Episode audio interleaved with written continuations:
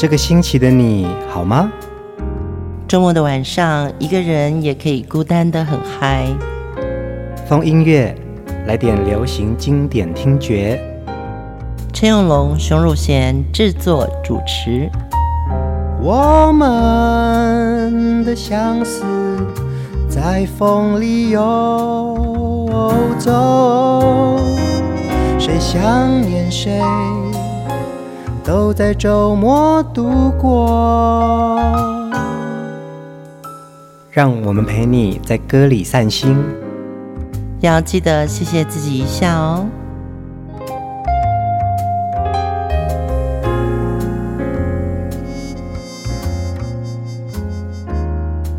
听众朋友晚安，这里是风音乐，我是陈永龙。嗨，大家晚安，我是熊汝贤。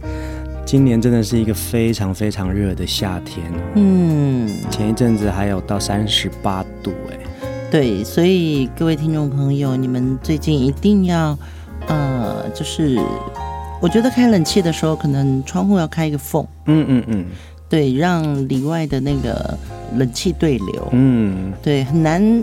不开冷气空调，对，但是你又必须得忍受这个室室内跟户外的那个温差，有的时候身体真的会有负担。没错，然后多喝水，嗯，然后多多少少还是要运动一下。对，通常就是你在呃深夜的时候去运动，其实那时候哦，就是特别是在台北的河滨啊，半夜都还是有人去骑单车跟跑步哎。也是啊，我觉得像我最近做了一件事情。就是我在我家的前院装了一个篮球框，真的啊？对，因为有时候真的走太远，其实真的会很热嘛。嗯嗯嗯。对，然后除了做瑜伽，或者说是可以在家里后面打个羽毛球，嗯，其他以外，我我现在不敢上健身房。哎，不错哎，就是你们一家人的休闲活动，就是你先生还会放一个篮球框在哇家里的院子耶。哦，那当然是我要求的啊，啊真的哦。对。因为因为我以前篮球就很差嘛，嗯，然后就觉得说，哎，家里有一个院子的墙壁，嗯，那如果放个篮球框的话，是不是就有趣？嗯，我觉得非常有趣的一件事情，嗯嗯嗯，对对对，尤其是大家现在在这个还是在防疫期间呢，对，多多少少真的去公众场所会，呃，还是不能大意，是啊，是啊，那干脆就在家里面。就装一点有趣的运动玩具。嗯，我们今年呢、啊，真的是因为疫情的关系，有很多地方都不太能移动，所以呢，其实周末最好的一个休闲娱乐就是在家里听音乐，所以听风音乐也不错喽。对，我们今天其实要介绍的这位巨星呢，呃，他是从一部电影开始，呃，声名大噪，嗯，那也让大家觉得说，哇。他的声音怎么这么好？嗯，对，我们今天要介绍的就是苏芮。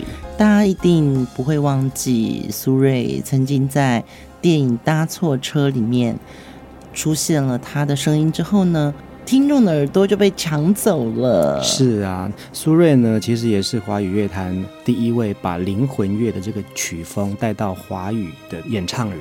嗯、呃，因为从六零年代开始。其实就有一些所谓的听音乐的场所，嗯，对，最早像昨天我给你看到的那个资料，对，门雷地，门雷地，对，大家还记得台湾的听众朋友们，就是你如果年龄大一点的话，有一个叫门雷地的一个类似像 club，对，像 club，对，对，就后来查那个资料才知道，原来设计门雷地的人就是设计。台北的国父纪念馆的同一个设计师，真的哦，那真的就是一个很高档的一个场所，嗯，但是我们也只能在旧的杂志上面看到门雷地的样貌了。对，所以苏芮是从西洋乐团开始演唱，那么经过了十几年之后呢，他的声音终于被搭错车的导演以及所有的原声带的制作人听到，当然你也会因为这首歌，你会听到我们熟悉的新电西。我们来听一样的月光。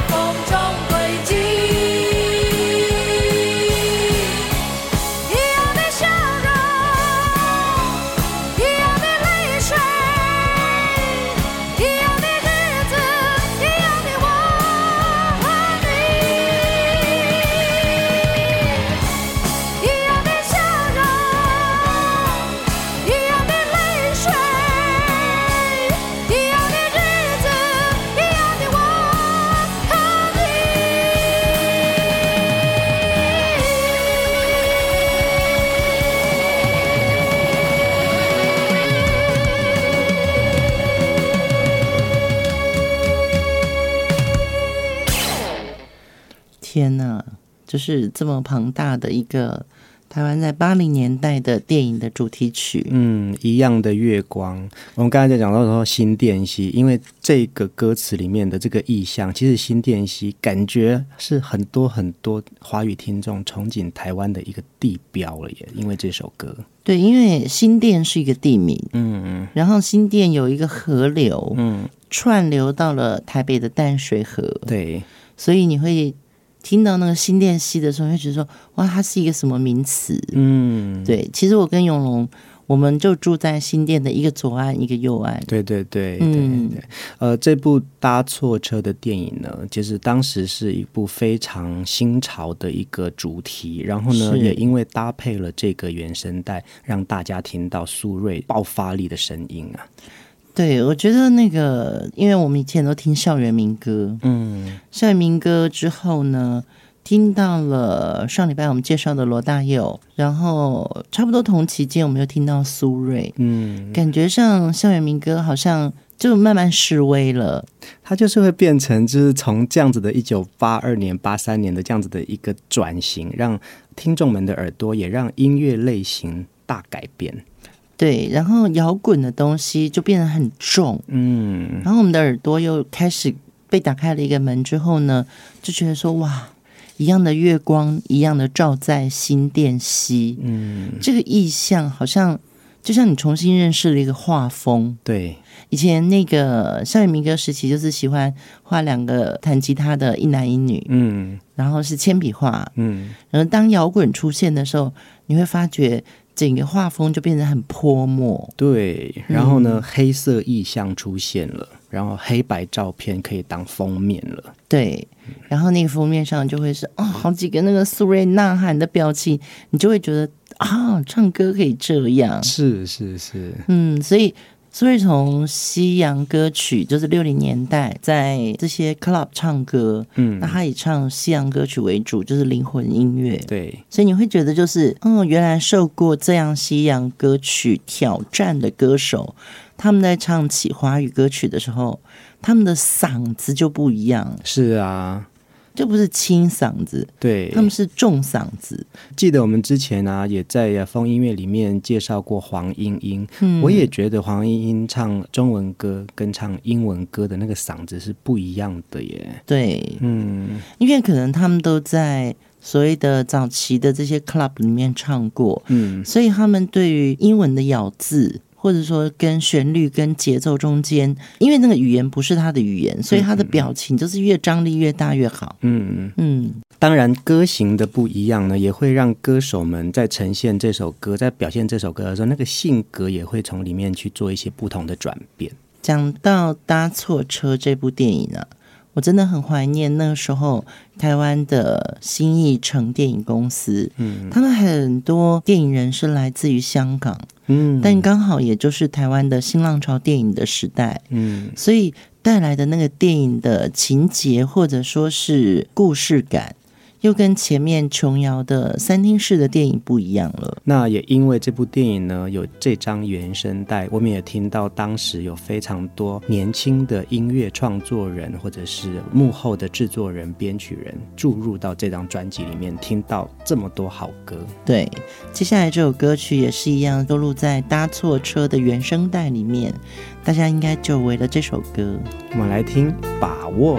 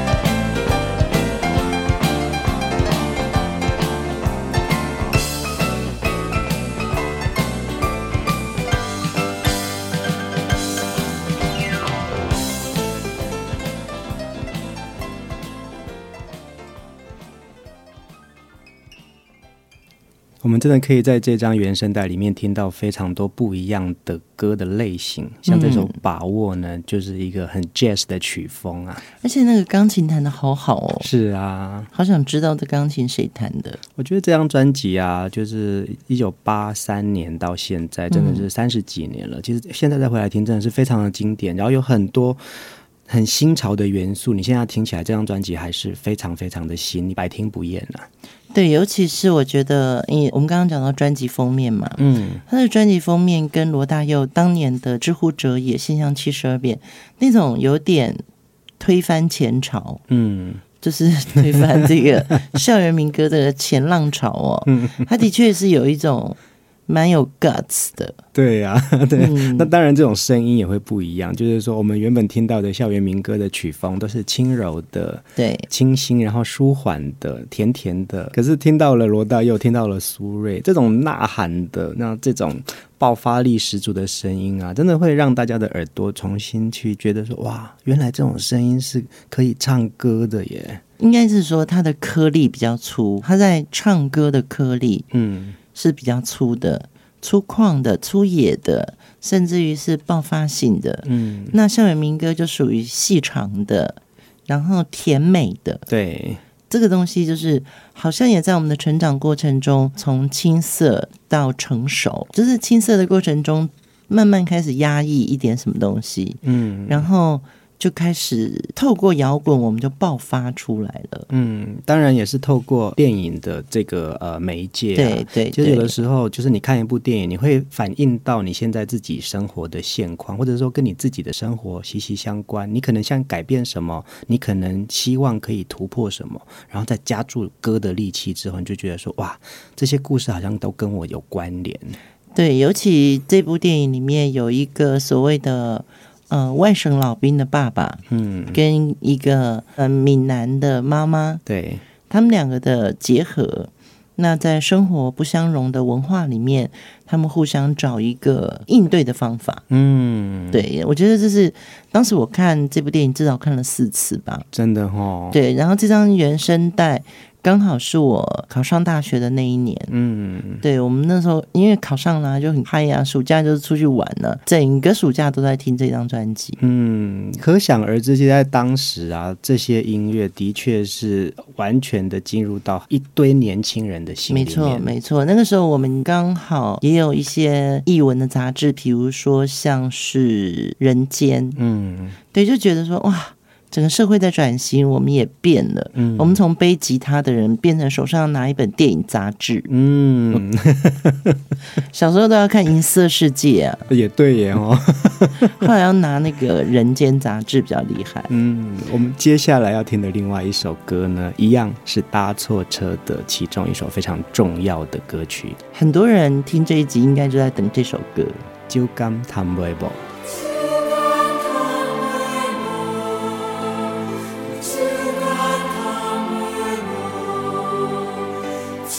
one.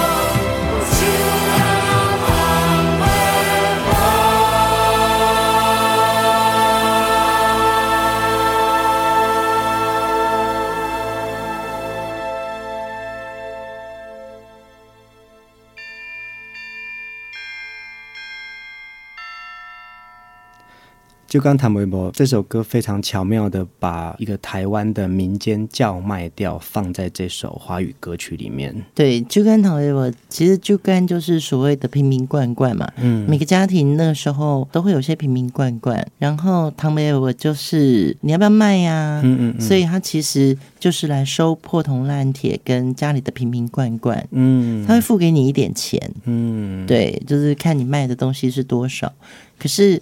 对于这个声音，我们是非常熟悉的。对。那这首就刚谭维博呢，巧妙的用了这样子的一个曲调，放在一个比较深刻的感情故事里面，所以然后后来又经过苏芮的这样子这么爆发力的声音演唱这首歌，他的确有一种很大的心情的反差感。那也在这部电影里面是一个很重要的一个情绪转折点。其实就刚谭维博，其实在华语电影里面的成就啊，包括在苏芮的演唱生涯的成就啊，他的确。造就出苏芮有一种很独特的性格，对，就跟唐伯伯他已经是有叫卖声变摇滚感了，嗯，那你就会觉得说，哇，原来我这么熟悉的民间的这样子一个呃小贩的这个声音，可以变成。一首庞大的交响乐，嗯，哦，然后还有一个摇滚的歌手可以唱进去，嗯，对，你会觉得说这歌真的当时设计的太厉害了。他的制作人李寿全有跟我们说啊，他当时接下这部电影音乐的制作跟唱片的制作，电影配乐的部分呢，啊，是李寿全跟陈志远合作，嗯，所以他是所有歌曲的编曲。那这个配乐就等于是李寿全老师跟陈志远一起负责。嗯，这部电影几乎每一首歌都是主题曲。那当时只有用《一样的月光》去报了金马奖。嗯，所以他也拿到了最佳电影插曲跟电影配乐。那我觉得在当时这张专辑里面，每一首歌曲，不管是演奏曲也好，演唱曲也好，其实。都会让人家印象深刻。嗯，这首歌呢，其实到现在传唱超过三十年，有非常非常多的歌手翻唱过。对，我记得听过那英也唱过，张惠妹唱过，嗯，甚至最近我还听到彭佳慧跟顺子又在节目当中唱过这首歌。可是我觉得，因为苏芮姐的这个爆发力啊，大家都可以把嗓门扯这么高，扯这么大。可是爆发力好像都没有办法超越苏芮，真的。嗯，那当然跟他早期唱西洋歌曲也有很大的关系。嗯，对，因为西洋歌曲就是很冲嘛，对，生猛有力。嗯，接下来我们就来听一首苏芮演唱的西洋歌曲。我们来听 Who's Loving You。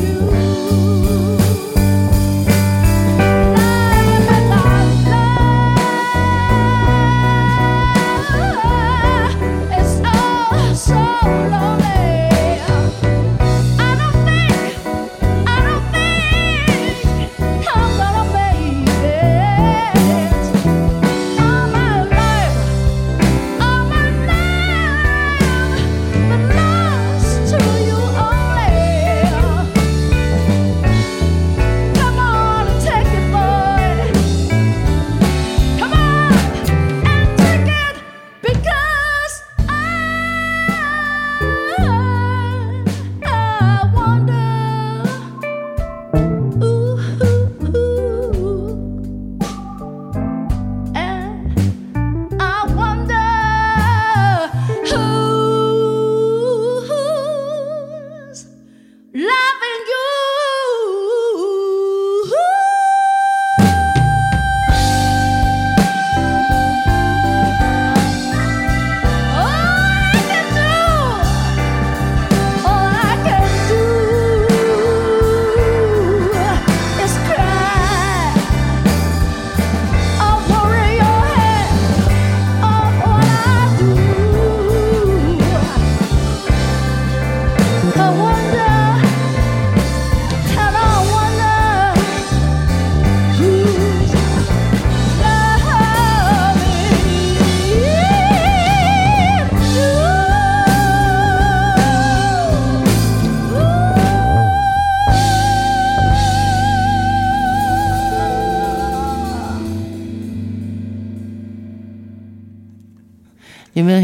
这个黑人转世？真的 可以来好好聊一聊。呃，苏芮姐的这个出道，她出道非常早，其实她高一的时候就已经去报名歌唱比赛，然后呢、嗯、也开始组团。那时候她的团叫做 Zero，都是以演唱西洋歌曲为主。对，加入了 Action 合唱团。Action 我就有听过，嗯，那苏芮姐当时在演唱英文歌的这样子的一个领域呢，跟在台北最时尚的一个 club 演唱，嗯，对，她年纪很轻哦，然后在台北当时最高的一栋大楼 Hilton Hilton Hotel Hotel 里面，在里面驻唱了三年呢、啊。像 Hilton Hotel 这种高档的酒店呢、啊，都是外国客人居多嘛，嗯，所以你会觉得说哇，听到。这么好的声音，然后这么熟悉的，因为他都唱西洋歌曲，嗯，所以他其实在他正式唱《搭错车》以前，他是有出过一张英文专辑的。是啊，是啊，对，所以你会觉得说，哇，他的西洋歌曲唱这么好，所以他在那种听西洋编曲的旋律。他在演唱中文歌曲的时候，他自然就会用西洋的演唱嗓子来唱歌。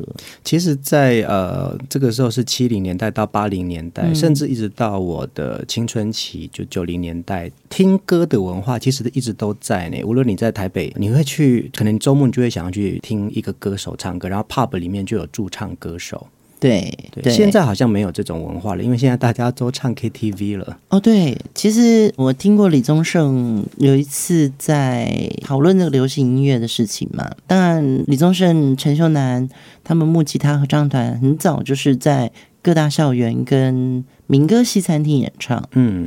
那么，所以他们的现场经验很丰富。我觉得现场经验丰富的话，其实你做后来在录音室里面，你可能你的音乐性也比较清楚，嗯嗯，想象力也比较有对象。对，因为在录音室毕竟就是一个人，你必须要想象前面有观众，你才有投射感。那李宗盛就曾经讲过，他觉得 KTV 其实是伤害了流行音乐很重要的一个门呢、啊。对，我蛮认同的耶。对，就是当你都会唱 KTV 的时候，你就是用喉咙在唱。嗯，可能在听流行歌的时候，你是用耳朵在听。嗯，对，所以现在大家在听风音乐的时候，你是用你的耳朵。其实这个是一种感官运动，哎，真的，对，我还蛮相信，我也蛮认同大哥说的这些话。前一阵子啊，因为一跟朋友聚会，然后就一起去了 KTV，嗯，我也很久没有进去，但是我发现到一进去之后，它里面是很吵杂的，并不享受的，那没有办法享受每一首歌。对，所以我们现在应该不是怀旧，我们现在应该回到我们用耳朵听歌，然后用心去沉淀那个歌词里面。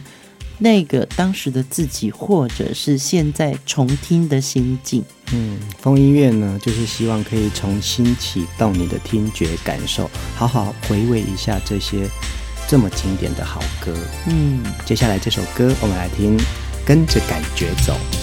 跟着感觉走，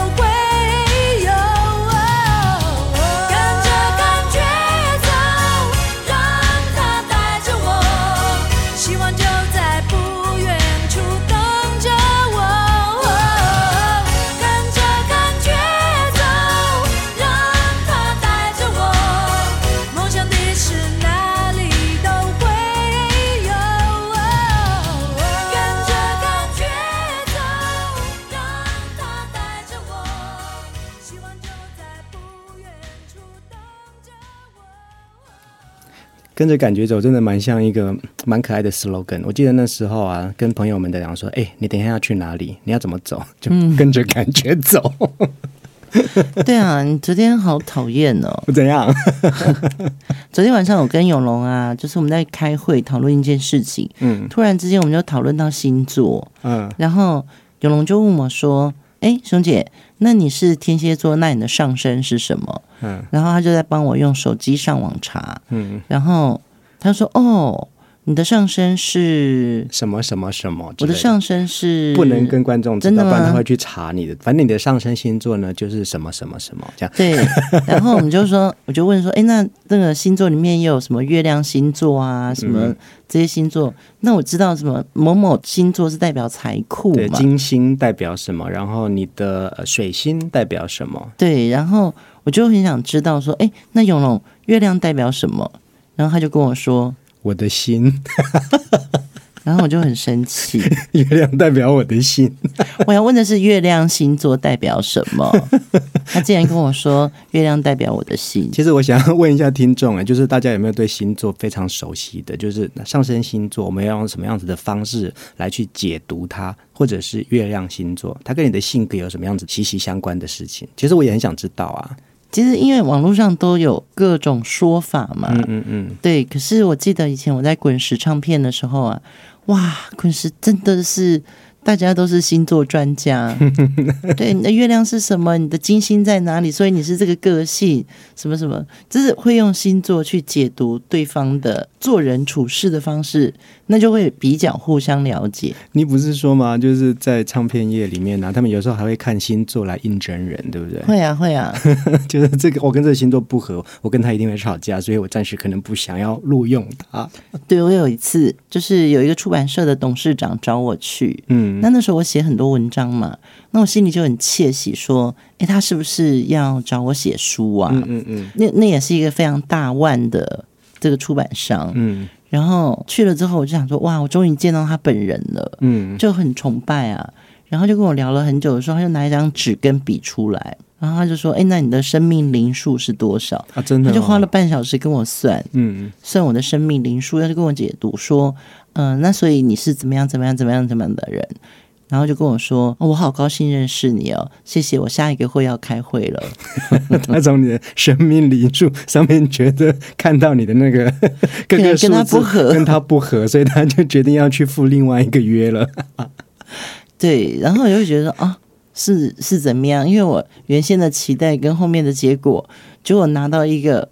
我的生命灵数，我就这样悄悄的走了，花了我三小时哎，对，所以各位听众朋友，我到现在还是没有出书，嗯，对，可能我的生命灵数不太适合出书，你们自己就在网络上 Google 吧。嗯，各位听众朋友，你们是不是有很多这样子的朋友呢？就是会从星座、生命灵数或者是人类图里面开启很多话题的。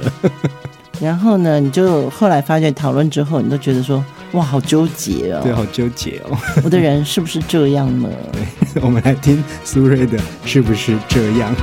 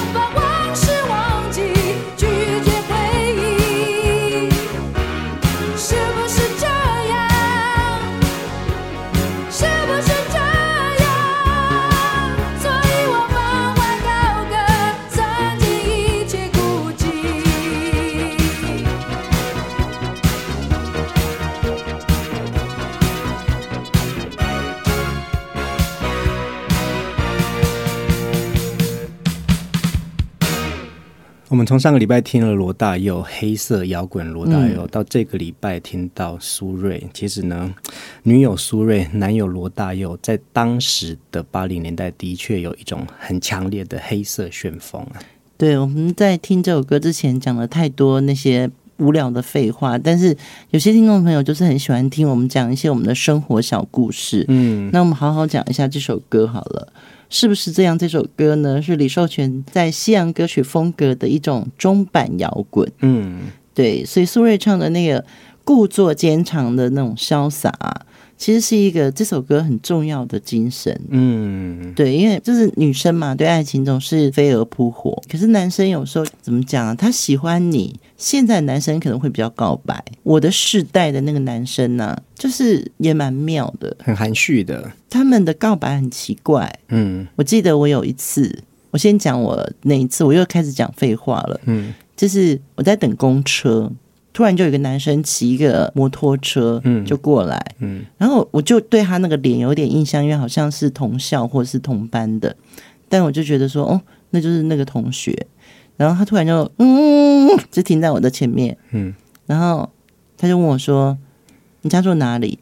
我就说：“新店啊。”嗯，上车，就有点命令的口气哦，上车。然后你就上车了，我就上车了。哎，那你也是蛮容易被骗的，跟我一样。